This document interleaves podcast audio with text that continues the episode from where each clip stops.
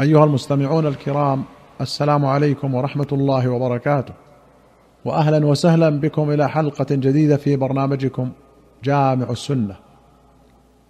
في باب الغيرة والحجاب وغض البصر أخرج مسلم عن أنس رضي الله عنه أن النبي صلى الله عليه وسلم كان مع إحدى نسائه فمر به رجل فدعاه فجاء.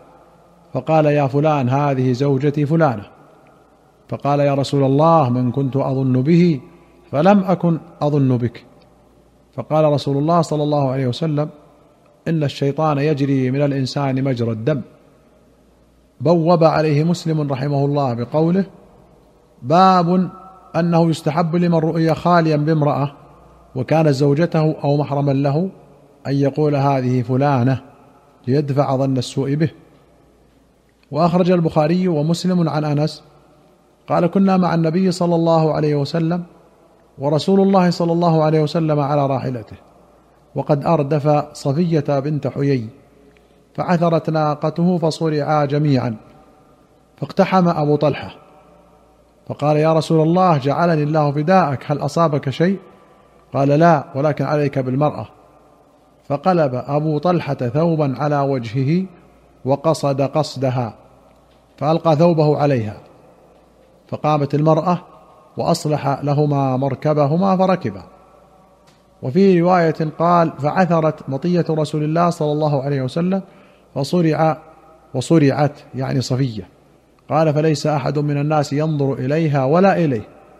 فقال رسول الله صلى الله عليه وسلم إنها أمكم. حتى قام رسول الله صلى الله عليه وسلم فسترها فأتيناه فقال لم نضر. سبق الحديث بطوله في كتاب النكاح باب الوليمة. وصرع الراكب أي وقع عن ظهر مركوبه. وقوله اقتحب يقال اقتحم الإنسان الأمر العظيم وتقحمه إذا رمى فيه بنفسه من غير روية ولا تثبت. وأخرج الشيخان عن أبي سعيد رضي الله عنه أن رسول الله صلى الله عليه وسلم قال لا يحل لامرأة تؤمن بالله واليوم الآخر أن تسافر سفرا يكون ثلاثة أيام فصاعدا إلا ومعها أبوها أو ابنها أو زوجها أو أخوها أو ذو محرم منها. وفي رواية لا تسافر المرأة يومين من الدهر إلا ومعها ذو محرم منها أو زوجها. وأخرج الشيخان عن أبي هريرة رضي الله عنه أن رسول الله صلى الله عليه وسلم قال لا يحل لامرأة تؤمن بالله واليوم الآخر أن تسافر مسيرة يوم وليلة وليس معها ذو حرمة منها.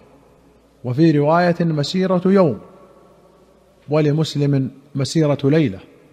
وفي أخرى له لا يحل لامرأة تسافر ثلاثا إلا ومعها ذو محرم منها. قال النووي وفي رواية لأبي داود ولا تسافر بريدا. والبريد مسيرة نصف يوم.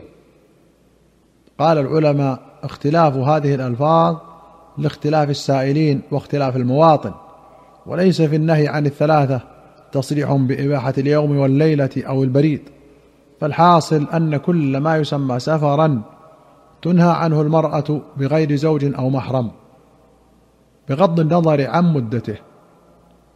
لرواية ابن عباس المطلقه في الحديث الآتي.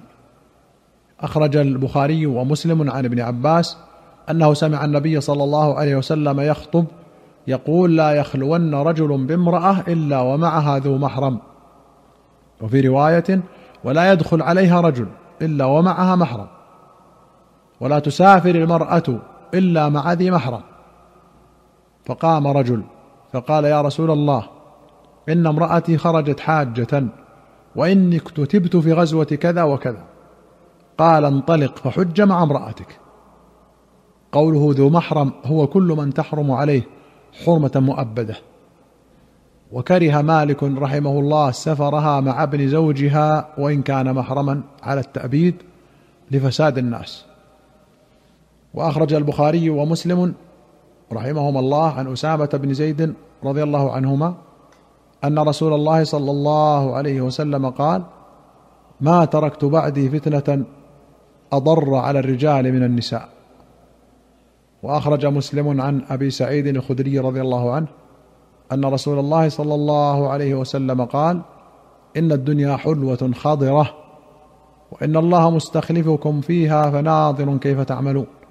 فاتقوا الدنيا واتقوا النساء فإن أول فتنة بني إسرائيل كانت في النساء.